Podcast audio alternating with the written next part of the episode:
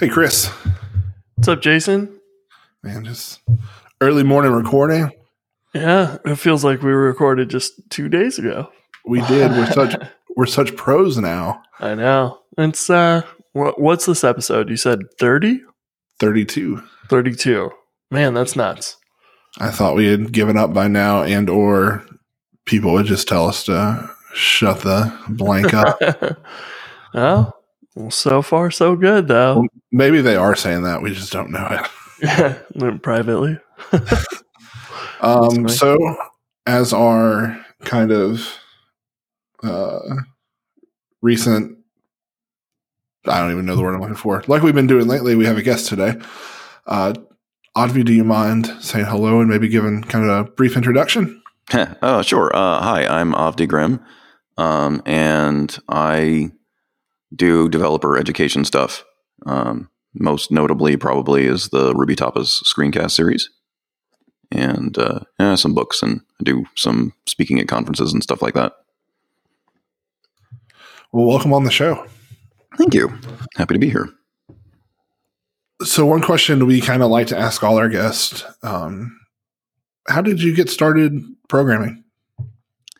Uh, well, um, programming was kind of in the air in my household. Uh, my dad, my dad kind of straddled the line between uh, hardware engineering and software engineering. And while I did not learn programming from him, it was just sort of like you know com- there were computers around, which is always a big leg up, and um, you know, and and, and, that kind of made it uh, an obvious career choice. Um, and uh, I mean, I, I, I, remember taking some early stabs at, learning to program, and then then uh, when I in my my brief stint at community college, I, I took a couple of programming courses, and then I kind of uh, through through some good fortune, I sort of stumbled into a full time programming job um, at a defense contractor when I was eighteen, and and kind of just kept going from there. What kind of uh, programming were you doing at the defense contractor? Um, it was a lot of C, C++, um, working in in embedded systems and um, networking middleware systems. A lot of different architectures, different types of, of computers it was running on. Um, also did a fair amount, fair stint uh, working in like sixty eight thousand assembler and um, sorry assembly, um, and uh, yeah, stuff like that. And then branched out a little bit into to various other things. You know, spent some time doing VB6 to crunch data from spread, spreadsheets and and learned Perl while I was there because I needed to crunch lots of data and, and I didn't feel like doing it in C. And uh, yeah, and eventually, eventually, like kind of explored all the scripting languages, and it was in that process that I wound up really, really liking uh, Ruby and and building some internal tools in Ruby. So were you uh, doing Ruby when you're still at the? Yeah, internally, contractor? it was kind of one of those things where where um, they're like, I need, you know, we need we need this tool to be updated to to work um, on our new hardware, and I was like, this tool is horrible, and half the source code isn't even there, and we have to link it to to this like it, this one golden um, uh, object file because the source code and the compiler is lost, and and I was like, I don't want to extend this C. Why don't I just rewrite it in Ruby? And they're like, What's Ruby? I'm like, Don't worry about it. uh, what version? Oh, I don't know. That? that? was probably back in if like the 1.6 ish era. Um, 1.4, 1.6, something like that. Wow, that's pretty uh pretty early. I think my earliest was like 187 or something yeah, I'm around like, there. I'm in this uh, generation of Ruby programmers for whom like the 187 changes are still sort of like, yay, those are so cool. Um, but I mean, to be perfectly honest, when yeah. you talk about Ruby, this is is this a Ruby show? This is a Ruby show, right? Yes. Mm-hmm. Yeah, we, cool. we so, call it remote. Ruby. So I can actually geek out about Ruby, Ruby a little bit. Um, so um, yeah. Uh, to be perfectly honest, like Ruby as a language doesn't really change as much as other languages. Um, like I want to say like 80 to 90% of the stuff that I use now was already um, was already in Ruby at that point. Yeah, I was doing Python um, before I got into Ruby and I remember the the sort of Python 2 to 3 thing which apparently still is an ongoing process for some projects. Um, I remember just like the the Ruby two transition was so much easier. It just seemed like the community was happy to adopt all those features and stuff, but it didn't seem like it changed as significantly, um, which I thought was yeah. cool. Well, I think um, I mean some of that you can chalk up to to the I think the fundamental design of Ruby, which you know I mean there are there are aspects you know Ruby is a big language in terms of syntax, um, but the syntax changes relatively slowly. Um, you know, and, and you know the the the big I think decision that was that made a made a difference early on was was that like most of the language features would be library features. You know, like we're not going to have a whole lot of different iteration constructs built into the syntax. You know, we're not going to have have syntactical um, uh, what are they called? Um, uh, not reductions. Uh, what is that thing in Python? Um, comprehensions. Um, you know, we're not going to Oh, have yeah, have special yeah. syntax for that. It's just going, you know, if you need to do some kind of comprehension type type deal, you're going to chain together a bunch of enumerable operations, and you know the like that kind of choice, making making almost everything ascend to an object, um, meant that you know if you wanted to add, you know, and then having the blocks be really convenient meant that if you wanted to add like a new control construct or something, you know, like recently we're, we we've seen what is it yield self, which is now being aliased to then, which is a really cool little construct, but it's purely you know it's purely a method being added to objects. It doesn't actually add any new syntax to the language, and uh, you know it's that kind of thing, which is sort of Smalltalk inspired, where like Smalltalk and Lisp inspired, where you know everything is is a method call, and if you want to add a new construct to the language, you're just you're just adding a new method call, and that makes things a lot easier than when you're constantly changing syntax. Did you ever write yeah, a little Smalltalk? bit. Um, I spent some time, you know, not not um, for work, but just in an effort to get more familiar with with the roots of Ruby. Um, I spent some time learning Pharo Smalltalk, which is a a, a free Smalltalk that you can go out and get, and it's quite nice. I've always been curious about Smalltalk because like I've only worked in Ruby and Rails, but like a lot of what I consider like OG Ruby programmers reference Smalltalk. Like DHH talks about like one of his favorite books is a Yeah. Smalltalk book. Uh, but I've never, I've never looked at it. So I am curious. Uh, you said you were working for the defense contractor, and now you have Ruby Tapas. You work for yourself.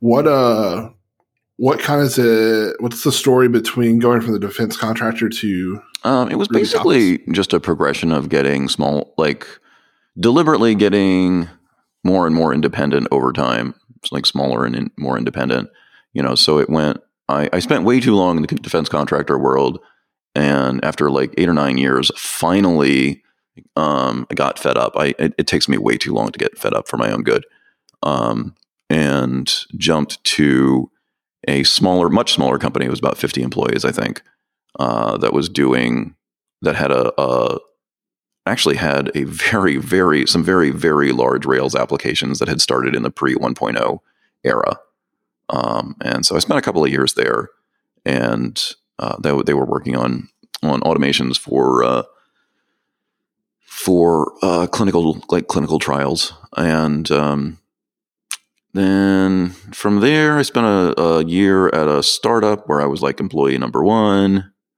um, you know, which which did what most startups do, which is fizzle out.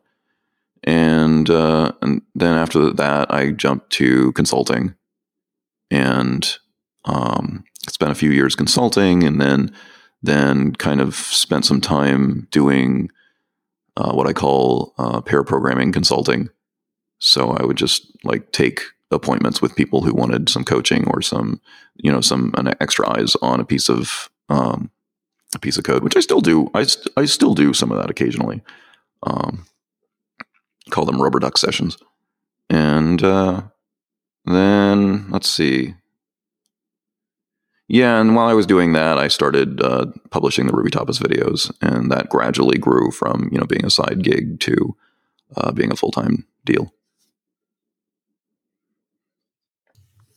That's awesome. Uh, Chris, I guess, has a a similar path. Am I wrong in that, Chris? Yeah, yeah, it's you know the working for startups and then at some point realizing like you're you're investing a lot of effort and um, things tend to fizzle out. So yeah, I, I ended up going into consulting and then you know doing the same sort of screencasting mm-hmm. and things. Um, yeah, it's it seems like a funny, funnily similar path there. I've noticed uh, recently. I think it's on Twitter. You've been talking about you've been working on some JavaScript yeah, materials. Yeah, I've been working right? with uh, Betsy Habel um, on a uh, a course that, that she's developing. Uh, that's uh, it's all about like understanding the asynchronous features of JavaScript better, and uh, I can we can totally uh, come up with a, a link for that for your show notes. Yeah, that'd be awesome. I'm uh, I'm really curious about that. I it also kind of piqued my interest too because you know mostly the material that I've read from you has been Ruby, and so I was kind of curious, you know, maybe what uh, if it was your project, what inspired you to work on it? But it sounds like I guess it's Betsy's project. Yeah, this is true. I mean, she she helped me out a lot with my um, my MOOM course, the uh, Mastering the Object Oriented Mindset in in Ruby and, and Rails. Long title. Um, uh, she helped me out a lot with that. She, we did a, a, series of pair programming videos for that, which um, which are actually still being published to that course.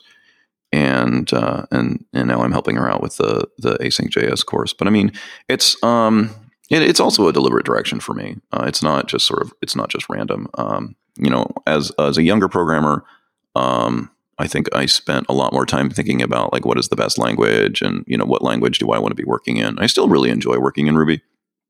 Um, but these days, um, I'm much more interested in leverage. Um, what technologies have the most leverage? And like you know, I cannot. I'll be perfectly honest. When when I have meet friends out in the non-programming world, and they're like, "How do I get into programming?" I absolutely cannot, in good conscience, in good conscience, say start with Ruby. Um, you know, it's not that Ruby is a terrible language to learn in. It's it's not. It's a decent language to learn in. Um, and but the problem, you know, and yes, you can learn in any programming language and then sort of transfer that into others. But if if you want like the fastest on ramp to the largest the largest variety of programming jobs at this point, and you know, just just being able to to like communicate with other programmers, um, that place is now JavaScript. I mean, it used to be C, um, and then for a while it was Java and now it's javascript javascript is is like this huge on ramp at this point where there's so many people out there to help you um, and there's so much going on there and there's so many different you know there's front end stuff and there's back end stuff and um, yeah it's just you know it's a ling- it's become a lingua franca and that's big that's important you know network effects are important and also, JavaScript is grad- as a language is moving surprisingly fast and is is doing a pretty good job of stamping out some of its gnarliest bits. Um, so yeah, I'm I'm interested in like talking to the largest number of pro- programmers and also being able you know and being able to converse with them and uh, just being able to be useful to the, the the largest number of programmers out there. You touched on something I, I think about a lot, and actually, like uh, I've talked to a couple other devs in Memphis about. Uh, I recently had a friend who became a programmer, and like he went the Ruby route, uh, and was like luckily able to find a job. But like I struggled, like I think like we're best friends, so I think part of his Ruby decision was maybe because like that's what I do. But like I struggle to tell people like Ruby as a first language because it seems like the majority of like jobs in like Ruby and Rails that everybody's looking for like a senior level engineer. And it feels like the junior level jobs in Ruby yeah, like, aren't there. I mean, maybe, that's maybe what happens. I mean, it's, it's, you know, that's what happens when you have a maturing technology where, where a lot of the work is in, is in large existing code bases. And it's also, I mean, it's also what happens because we have a, we have a messed up industry that doesn't value, um, uh, leveling people up in house nearly as much as it should. Yeah. Uh, so kind of kind of talking about languages, I, am curious to get your thoughts because I mean you mentioned you made a, a course on mastering Yes. object oriented programming. And right now, there's you know, like functional programming is a pretty hot topic uh, for the for some, and I, I guess I see it a lot in Ruby because of Mhm. Elixir, um, and so like I'm curious because I actually like I really like some of the functional programming fundamentals, but I still like find myself using Ruby uh, and just trying to apply those to Ruby. But there are some people, not everyone, of course, but there are some people who like make this switch, like doing functional programming full time, and they like they disown OOP like it is uh, a horrible thing. Uh, I'm curious your thoughts. Okay, thoughts so I'm going to piss some people off here. Um, first off, Elixir isn't a functional programming language. Um, it's a much more object-oriented programming language than Ruby. Um, if you want to, uh, if you want to have fun with with functional programming, do it in a Lisp, uh, do it in Clojure, or do it in Scheme, um, or do it, or go the opposite direction and do it in Haskell or Elm. If you want to have fun in like with like a really strong, strongly typed programming language that won't let, you make mistakes. Um, but uh, Elixir is not the way to have fun with functional programming. It totally is a way to do object oriented programming the way that Alan Kay intended. Um, so yeah, there I've I think I've I think I've uh, pissed off as many people as possible within a short number of sentences. I I guess um like when I think about like when when I hear people talk about like how OOP is bad, like it's really easy for me. I guess I'm really easy persuaded. It's really easy for me to be like, oh yeah, wow, that is really bad. But then like I often like combat that thought with like, well, maybe I just don't really like understand OOP.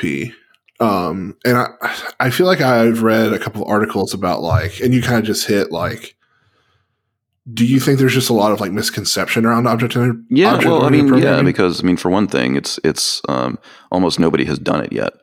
Um, uh, you know, I don't feel like I can speak to this the best. The, the the the very best thing that I've seen written about this recently um, is uh, is an answer that Alan Kay wrote actually very recently on Quora, where somebody he's been very active on Quora recently, and and somebody asked like, what is know, are are object oriented programming and functional programming in conflict? And I think he's he's the most qualified to answer that question. Um, because you know not only is he the person that defined object oriented programming, but he did it in languages that were strongly based on Lisp, and you know so he he really knows how to bring those those two two worlds together. And the answer is no, they're not incompatible at all. Um, but and he goes into some detail um, over over how, and basically he's saying that you know objects objects are a higher level abstraction than functions, and objects give you a kind of cellular breakdown of of a program into components that can be inter- in process or could be easily factored out into a separate process or a separate machine altogether. They sort of give you this, uh, you know, turtles all the way down idea of of little little active agents that are that are acting on on streams of messages, and internally you can implement those agents just as as Elixir and Erlang do. You, you can implement those agents in terms of stateless transforms on data. Um, and so objects basically became become world lines of, of their stable states. Um, objects are are you could think of objects as um, functions plus history.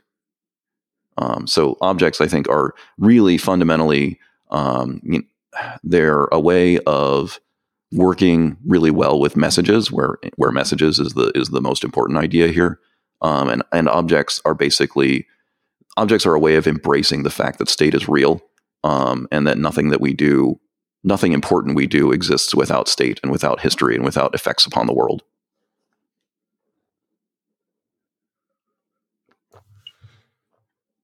So I'm I'm curious now. I'm gonna I guess kind of shift gears a little bit.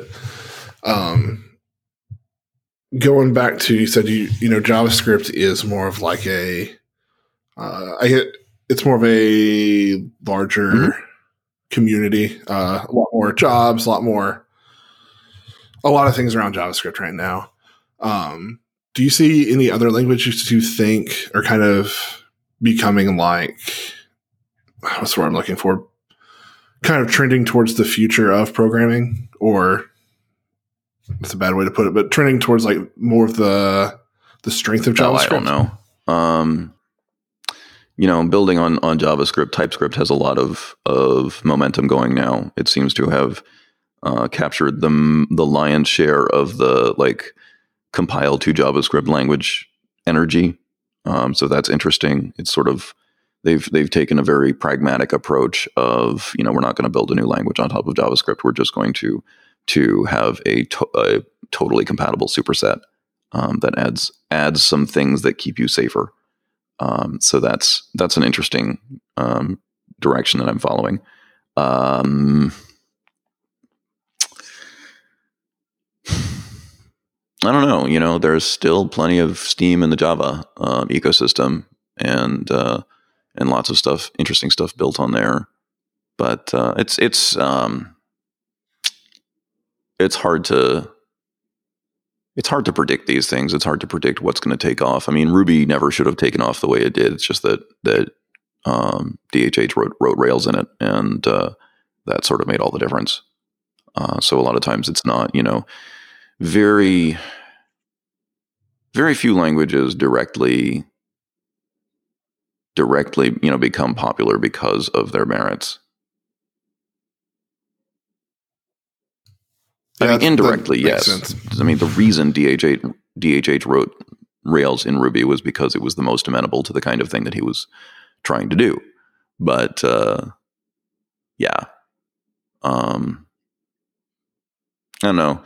I think the next the next phase is something that we can't imagine yet. That's generally true. That's fair.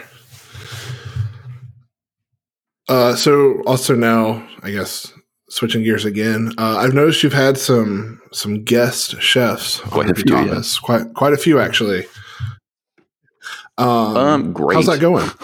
I really love doing it. It's uh, it's it's a really refreshing change to work on uh, bringing somebody else's expertise to the fore instead of instead of my own, and um, brings a lot of different perspectives to the show, and uh, gives me a chance to to do something that I really enjoy, which is like just working with people, uh, working with people to help them take something that they know and turn that into a narrative that connects with other people. So, yes, uh, That's awesome. and I'm I'm uh, often on the lookout for for new guests. So, if there's something important that you have to say to Ruby uh, Ruby developers, uh, whether it's directly about Ruby or just about being a good programmer, um, I would be, my, I would be interested in talking to you. That's awesome.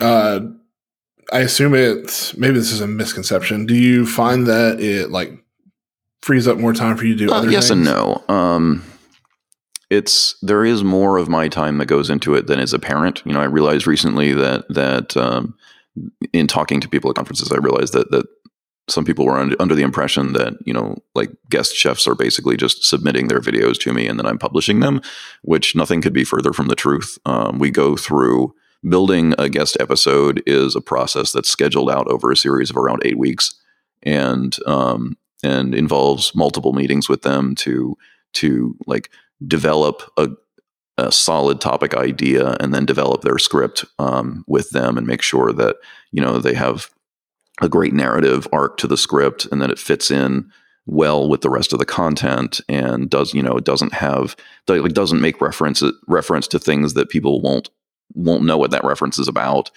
And uh, just generally like make sure that it, it it's up to up to my standards.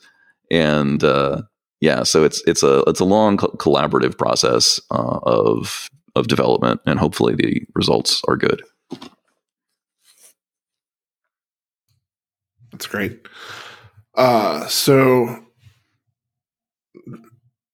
I haven't really announced it yet. I probably will before this releases, but you're coming back for a third year, Southeast Woo. Ruby, which me too I'm so excited for. Uh, I love having you come to that conference. Do you have any more conferences uh, lined Oh, up? Let's see. This is the one where I have to figure out which at? ones are are, are public. Oh yeah. Well, so I know, I know, I think I saw you speaking uh, at a Nordic JavaScript JS. conference. Um, and um, yeah, Nordic JS in the fall. I forget exactly when it is, but it, yeah, in the fall. Um, that's going to be fun. And then, um, and then what else? I, I always blank at this point. Uh, I believe I'm going to be actually. This is sort of a late edition, but I'm going to be at uh, Deliver Agile in in Nashville um, in just a few months. Um, I don't know if that's public yet.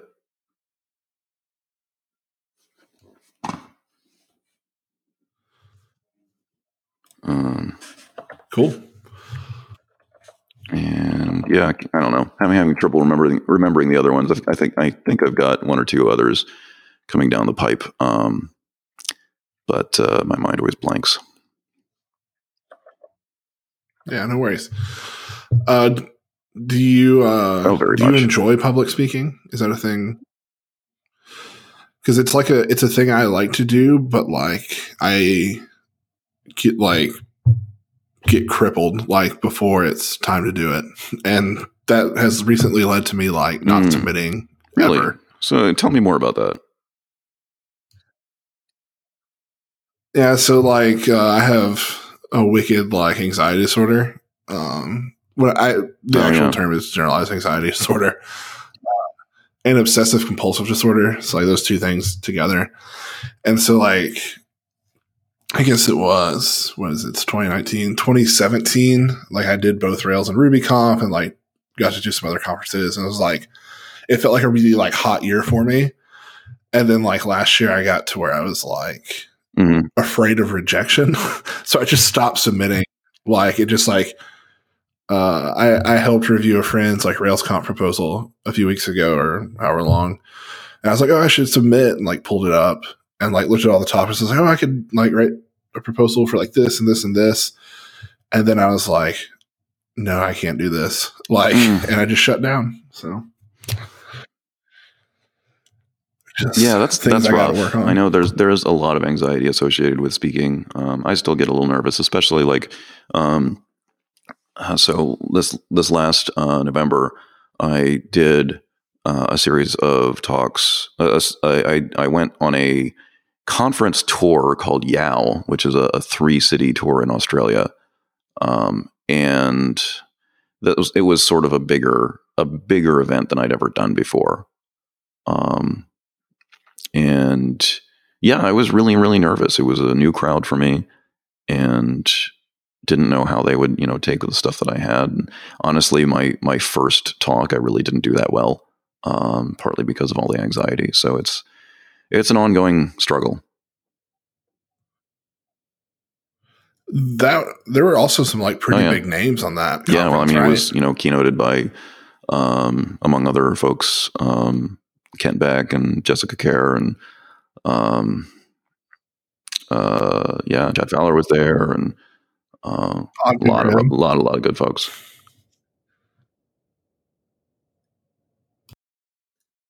Um, what? So for anybody that you know is new to to giving conference talks, Just what do it. advice would you give those people? um, you know, I mean, it, there's there's there's so many things to say about it, and I, I'm never sure like what's the most important advice. Um, you know, I think for me, for me, with my own particular set of of neuroses, is um, don't worry about too much of the advice. Like there are a lot of blog posts and talks out there about doing better talks, and I always found those incredibly intimidating as a young speaker.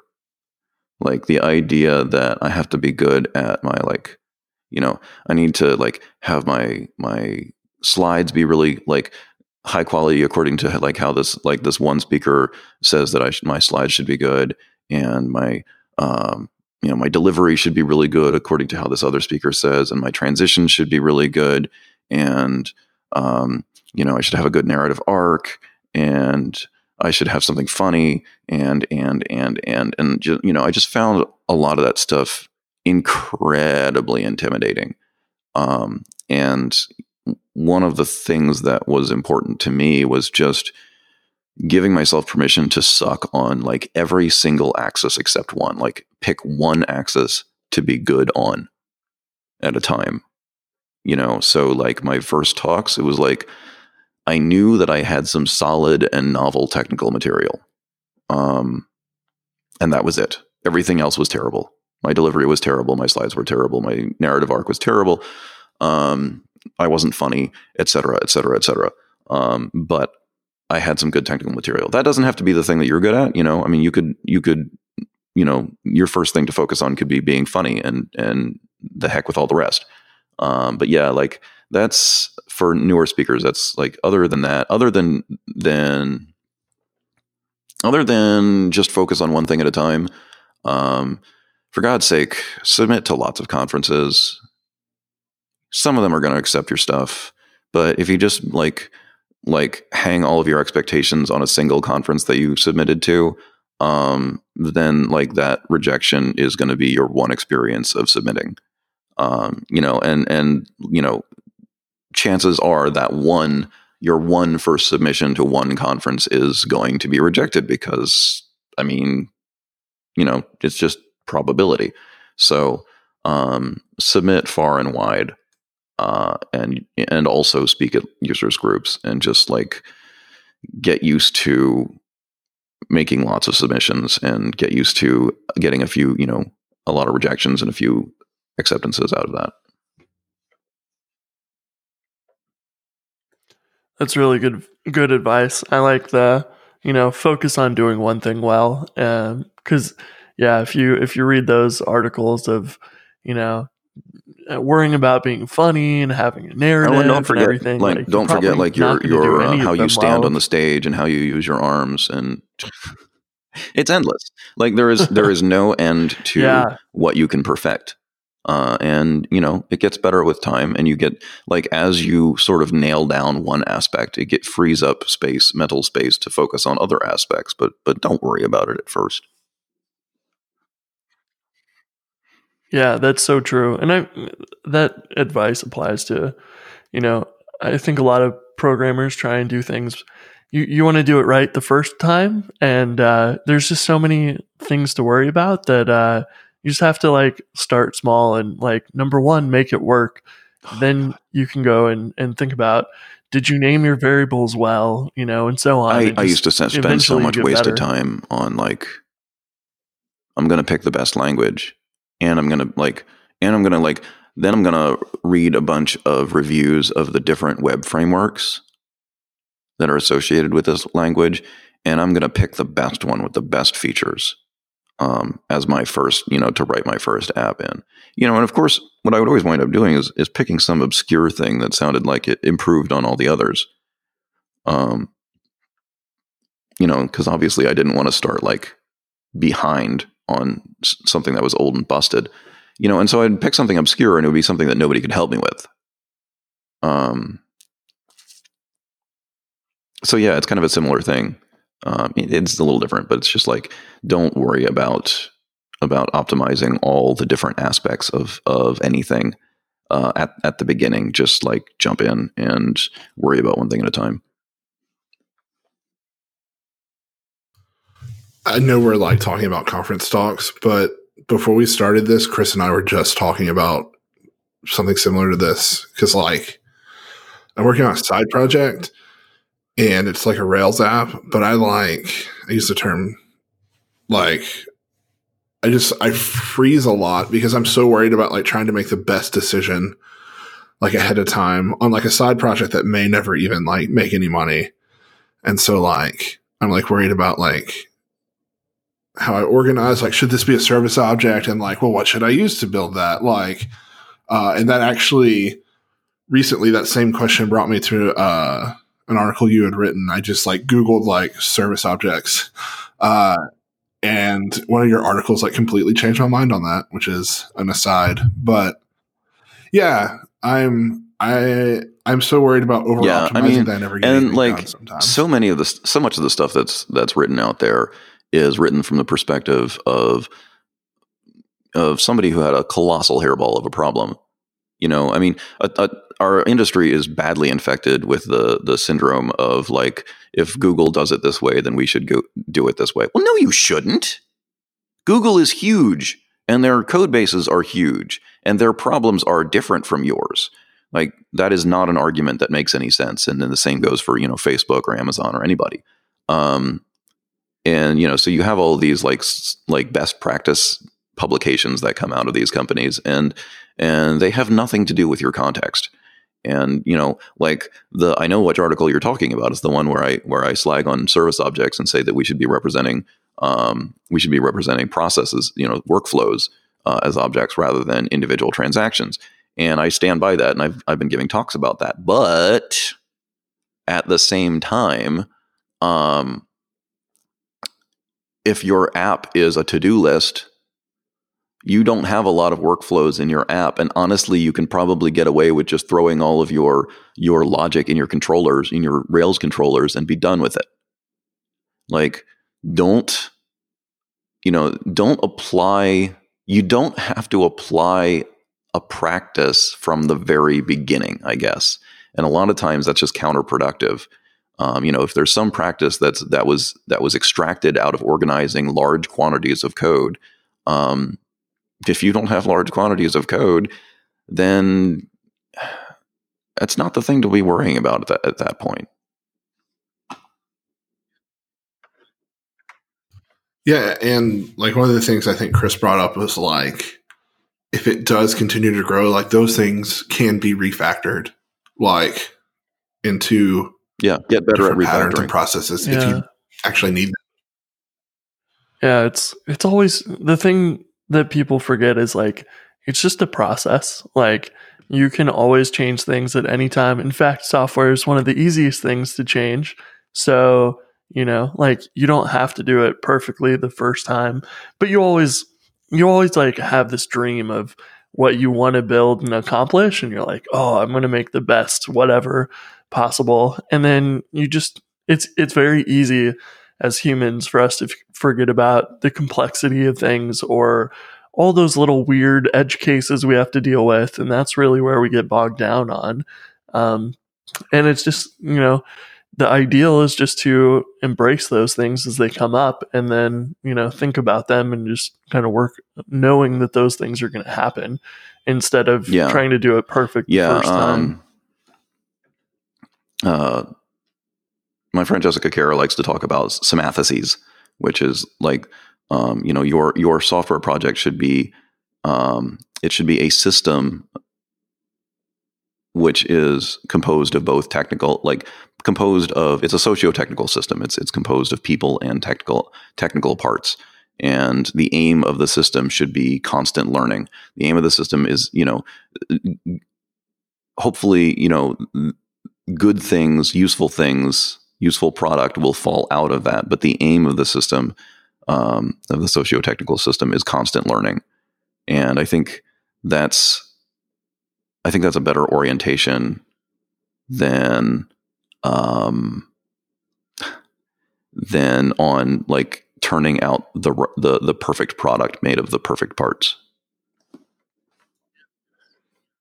Mm-hmm.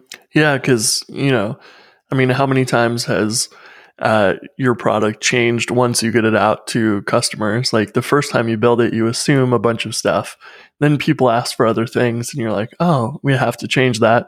And so, really, it's always coming down to you know, it needs Yeah, to there's no perfection. continuously evolve. There's just what's right for Um, right now. and that yeah and, and and like you were saying like um you know it, i always find this interesting and one of the reasons why ruby is so great in my opinion is like you know we're writing code almost uh for humans more Mhm. than we are for computers in a sense because it's very readable for us which is like you know computers don't really have too much trouble um, interpreting our code anymore, but humans really struggle with that sometimes.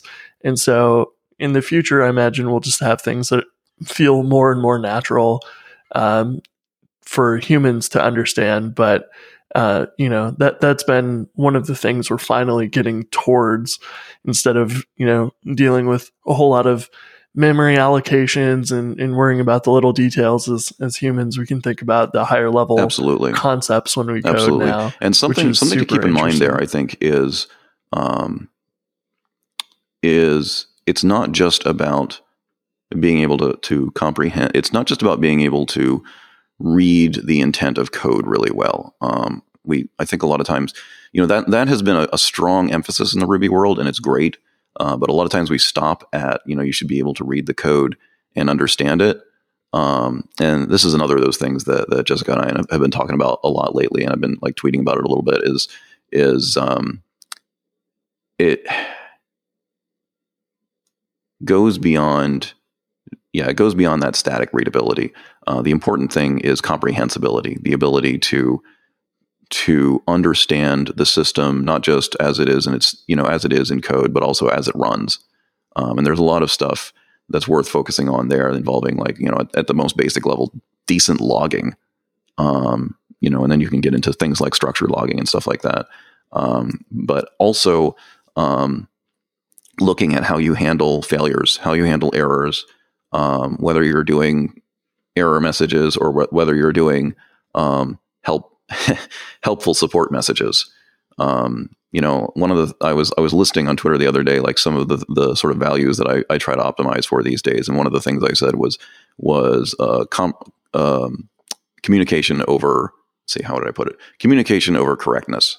Like I would much rather have a system that fails, but in the process tells me what it was trying to do, than a system that is you know perfectly correct but inscrutable.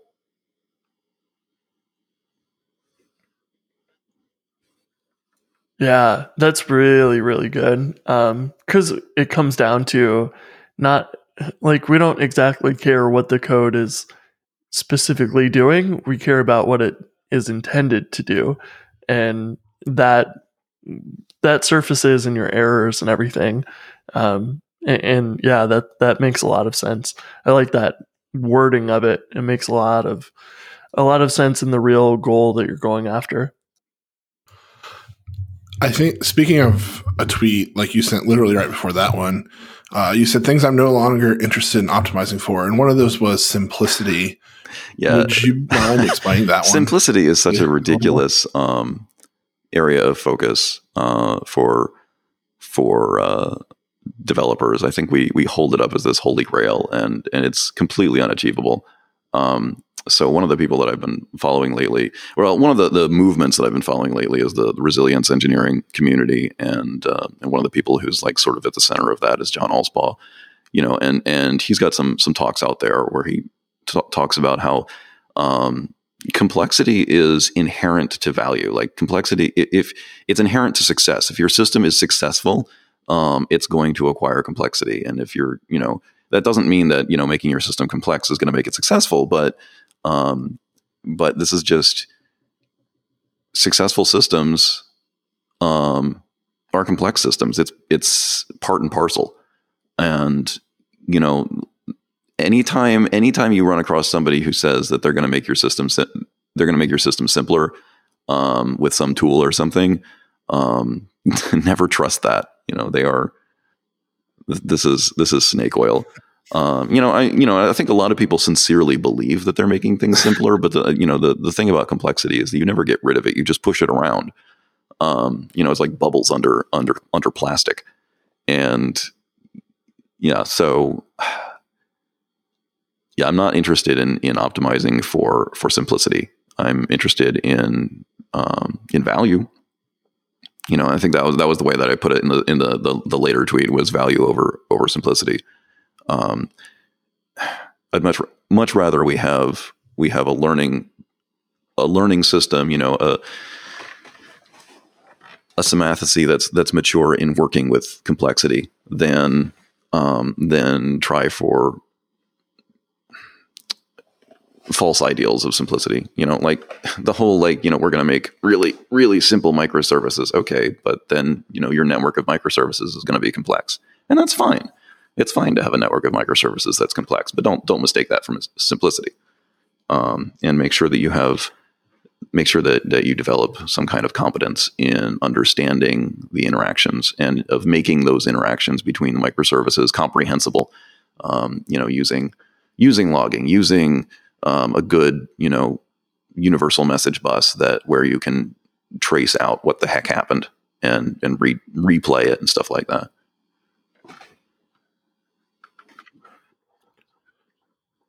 That excuse me. So that actually like really hits home for me because like uh, one of the things it, I like don't tell people this a lot, but like I really like am big into the idea of like minimalism as like a concept mm-hmm. of like just my personal life, not necessarily programming.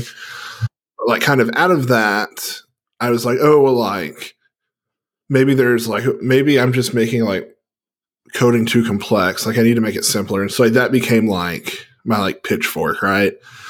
Uh, but the thing like I've come to terms with the last like three or four months is that most of the times like my idea of like trying to make things simpler honestly just like ends up making it more complex and like uh i keep like trying to strip down things to their simplest point but then like there's mm-hmm. so many levels of like indirection uh and it just like it's hard for me to follow. I can't imagine someone else coming up behind me and trying to like follow where all these. Yeah, well, like, I mean, and this, this is the thing. Like, so, you know, when yeah. usually when people talk about making things simpler, usually they have some proxy. You know, simple simpler is a proxy for some other value. Like, you know, for a Go programmer, making things simpler is removing indirection and making it and making things like more. Um, uh, more verbose, but but saying but you know doing more things obviously rather than implicitly you know for a typical ruby programmer it's the opposite direction simplicity they often mean by simplicity they often mean abstraction they often mean indirection uh, so that um, you have less going on in any individual point in the program um, but then the the the execution sort of wends its way through through lots of small bits instead of one big bit. You know those are both things that have been held up as simplicity over the years and neither of them is simplicity. They're just different you know different styles of organization.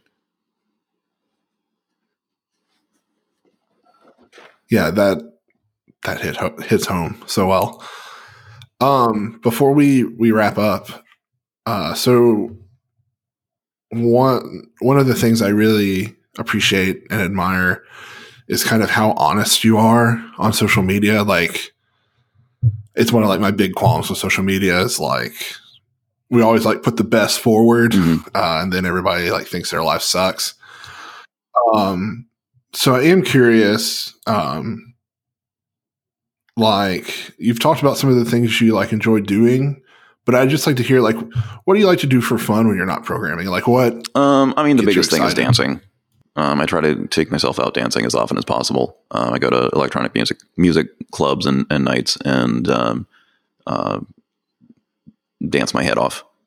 Um, so that's like number one. I like to hike too. Hiking is nice. I live out in the woods, and uh, so I get a nice, you know, a, a nice kind of combination of of uh, you know uh, fun with other people and then fun out in out in the middle of nowhere with with quiet and woods and squirrels. Um, yeah, those are big ones. I also really like just like going out to cool little um, you know brew pubs and having locally local um, beers and stuff like that or fancy cocktails. Um, total, I'm a total fan of that kind of thing. Uh, and uh, hanging out with you know something that I've I've emphasized a lot over the past year. Um, you know, like you said, I'm I'm pretty pretty open on social media, and so you know I don't make any. I, I don't hide the fact that um, over the past two years, my life kind of completely fell apart and uh, and got put together again in, in a very different configuration. And um, uh, part of the fallout from that was deciding to uh, put a lot more energy into just being with making friends and being with friends. And uh, so I, I try to uh, spend a lot more time, uh, you know, meeting people for lunch and uh, being out and about in a, in a way that I can I can be with friends and family.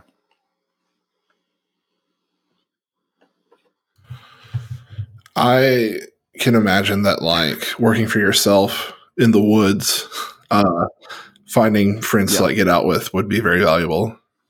Because I live like in the city and I work from home and I still get lonely. So, well, uh, Chris, any other questions? Things you're Uh, curious about? I think that's it. Well, thanks for uh, coming Yeah, it on. was It was, my pleasure. really fun talking to you, Avdi. And I'm looking forward to Me too. seeing you at Southeast Ruby again.